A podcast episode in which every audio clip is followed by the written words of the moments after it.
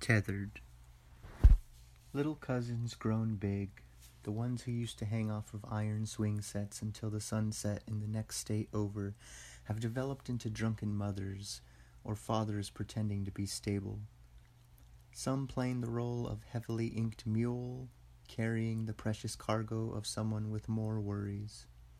Some of them mull about in cement cells, others in tent cities the free ones try to out-yell each other with sass, bragging of upper-end mediocrity, sipping on something bitter and regurgitating it into audible upchuck. I judge them for their faults, their neglect of each other and their mouths, and forget their difficulties when I stand in front of the mirror watching my face change, fighting my tendencies and trying to ignore my own faults, the ugliness of frustration my own rusting patina on an aging piece of equipment. I don't like thinking of them like this and try to remember the deep orange light of the southwestern sky mixing with the chipped paint of the swing set, watching our shadows grow and crawl across the desert floor like wandering Gila monsters, sure that when we grew long in the tooth, we would do better than our imprisoned fathers before us.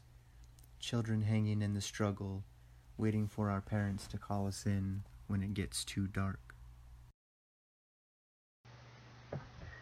Window washer at Logan.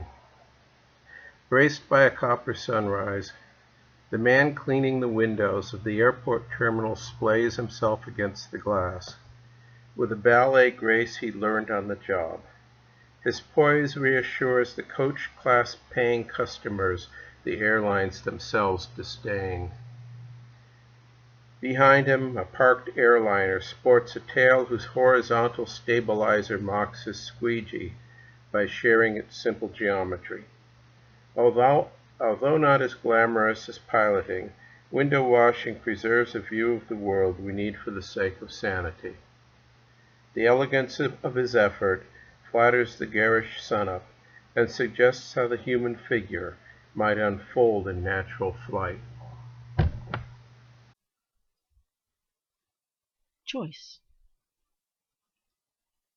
When a tired eye saccades the jacket neat line of a library shelf from left to right, and quite unexpectedly collides with chance to fixate on an unfamiliar spine, and a sapient hand pulls it from place, then the right choice is made.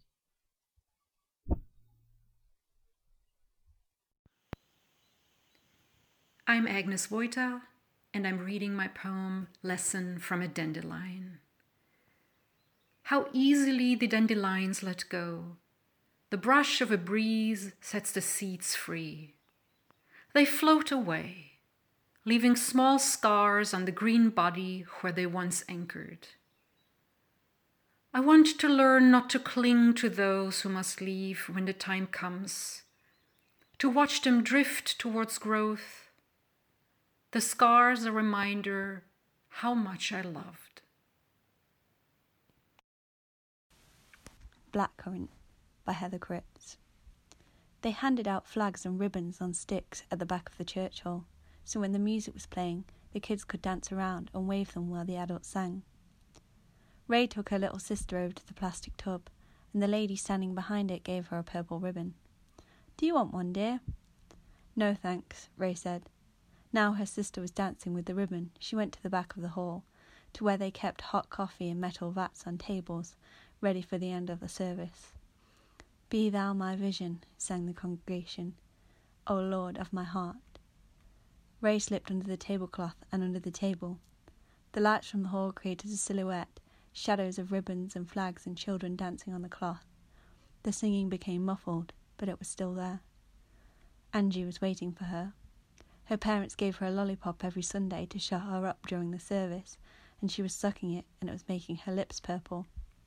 She was sitting with her head against the wall, her curls sprayed there, legs tucked up to her chest so she could fit. Hey, she said, taking the lollipop out of her mouth. Naught be all else to me, save that thou art. Angie and Ray had been practicing kissing. Thou be my best thought, by day or by night. Ready? Angie said, and tossed her long hair over her shoulder. Yes, Ray said. Angie leant over and pressed her lips against Ray's. They tasted like blackcurrant. They broke apart and then kissed again. They never kissed properly, like Ray had seen people on TV do it, with their tongues touching and their mouths moving. Maybe they would do that one day, when they were older. For now, this was it. When Ray's mother asked her last week how church was for her, Ray said fuzzy, and her mother said, ah, and smiled like Ray had said the right answer. Waking or sleeping, thy presence, my light. Last one, Angie said. Angie leant over and gave her a hard kiss, one that lasted for a while and got harder and harder until it started to hurt, and Angie's face pressed closer and closer up to hers, and then with a small smacking noise only they could hear, she let go. Angie had her hand around Ray's wrist, and she squeezed it tight. Ray wondered if she'd meant to. Let's go, Angie said, sticking the lolly back in her mouth and lifting the tablecloth up, the brightness of the lights making Ray have to close her eyes and blink to refocus. When she did, Angie had already gone, and the tablecloth had fallen again. Ray lay on her stomach and looked through the gap between the tablecloth and the floor, out at the church hall. But she couldn't see Angie in the crowd, so she stayed where she was until her mum came to find her for Sunday school, pressing her hand up to her lips every so often and kissing the lines on her palms, imagining blackcurrant and lemon and lime and orange and cola. Heart of my own heart, whatever befall, still be my vision, O ruler of all. The Clock and the Locomotive. The Clock. I got a New Year's card from my sister Liz last year with a photo of an old clock on the cover. This clock had sat on the mantel of the house in Texas where we grew up.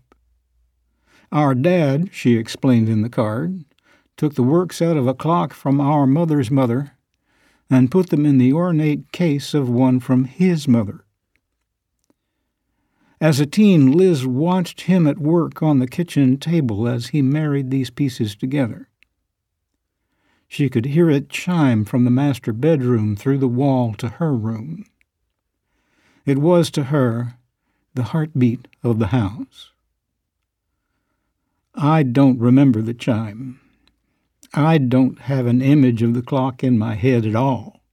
The most I could get from her photo was a hazy suspicion that it might have been an object I'd seen a long time ago.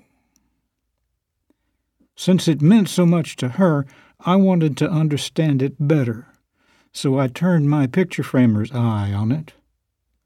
The white face of the dial was green with age. The hands had scraped concentric scars into the Roman numerals.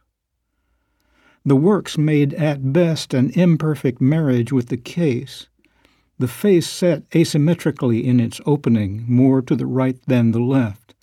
The body of the works had to be a little smaller than the aperture, so Dad wedged it in somehow.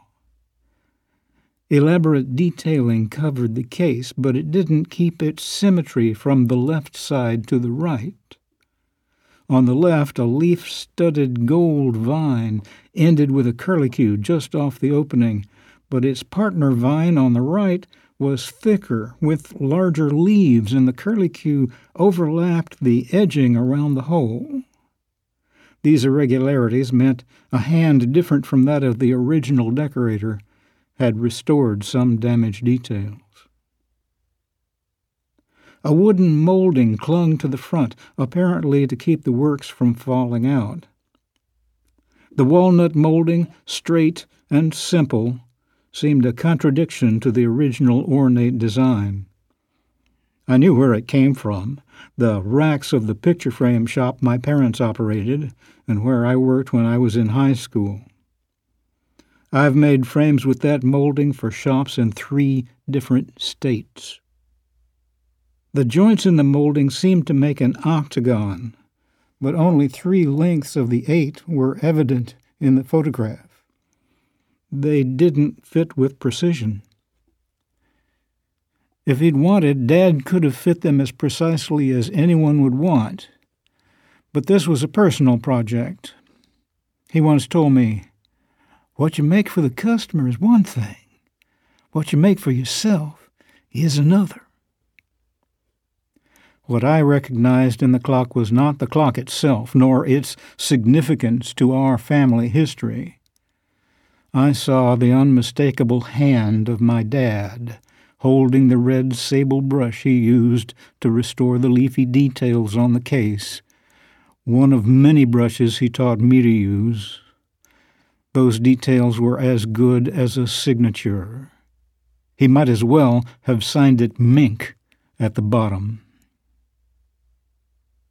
the locomotive. One Christmas morning in the early 1960s, I found my name on a big box under the tree. Inside was a toy train set. But before I reach too deeply into the story of the train, you should know about my room as a kid so you can understand how the train fit into it. The Victorian house on East 30th Street in Bryan, Texas, had a steep, narrow staircase with a landing at the top. Off the landing was the largest room in the house. For years it was my big sister Patty's room with her son Tom, until they met a man called Pete, and my parents remodeled the room for me. The walls slanted. In the center was a king sized bed an extension on the right led to the balcony. Across from the bed was another, longer extension directly above the master bedroom on the ground floor.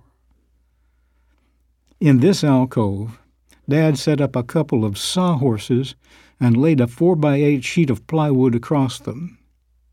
He tacked the O gauge tracks onto the board. Around them, Dad built a landscape, a train station, houses, trees, a river, roads, and a water tower. Little hand painted people stood around.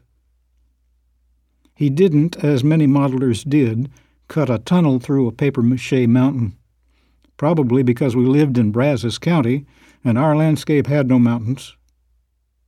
Doing all this, Dad had a fine old time. It was his toy in my room. I doubt he had a train set when he was a kid. Many men may want sons not so much to relive, but to construct new childhoods for themselves, ones they wanted but didn't have. Playing with it was a father son activity, but after a while, Dad moved on to other endeavors ceramics, photography, cartooning, etc. I ran the train around the track for a couple of weeks. What could I have done with it except drive it in the same circle over and over? Okay, it had switches, but even so, the possibilities had limits.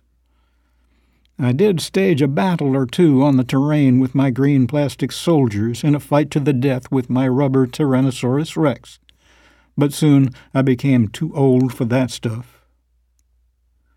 For years, the train layout took up room in the alcove. Eventually, the tracks, the locomotive, the tender, boxcars, and caboose returned to their box. The freed floor space became a laboratory for my adolescent inventions and experiments. Only a few activities were open to me in the evenings of my early teen years.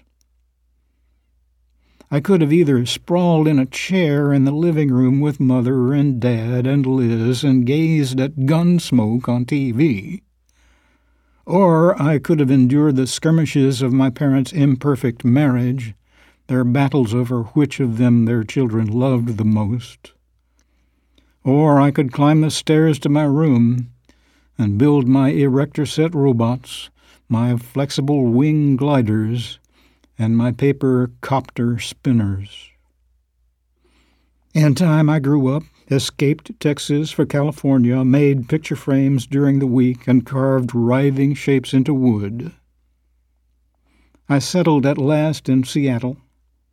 My sister moved to Tennessee, married a historian named Ed, built her own career as an educator, and had a son. I itched to visit my sister. Tennessee was as deep into the South as I could allow myself to go, so I traveled to Tennessee. I was welcomed, and once I was, Ed wanted to show me something. He brought out the old train set from my room, complete with tracks. Each Christmas they set it up and ran it around the tree. Ed put the engine in my hands. The locomotive was about six inches long and bright red. I didn't feel any surge of recognition or connection. I didn't want to feel any of that. Instead, it stirred up a distant, half formed, subterranean replay of all the levels of emotional warfare my parents fought on the battlefields of the house in Texas. I turned the locomotive over in my hands and studied its details. Had I looked at it this closely when it was in my room? Probably not. It was a refugee from the past, like me, and I strove to disappear from the past as quickly and as thoroughly as I could. Yes, I did get out of Texas, but my life had switches. I didn't get away as cleanly or as soon as I'd hoped. Remnants clung to me, surged up without warning, struck me in the face, and sucked me down into grief, pain, and rage. The little red engine in my hands in my sister's house in Murfreesboro pulled me back into the Texas I'd tried so hard for so many years to live as if it never existed. An impulse took me to carry the locomotive to the back of my sister's house and throw it with all my strength over the fence into the wilderness beyond. But I was by this time not as given to impulse as I had been in my past. Liz and her people didn't deserve that kind of outburst. They did deserve some respect for their lives, and this object was now a part of theirs and not mine. Still, some hint of my true reaction must have shown on my face. I'm sure my poor brother in law expected to conjure a treasured childhood memory. He might have inferred from the smart, sane example of his wife that all the Minkerts must be just like she is. But we're not. Not all of us. Many thanks to Liz Minkert Johnson and Ed Johnson for their help in making this story as accurate as possible.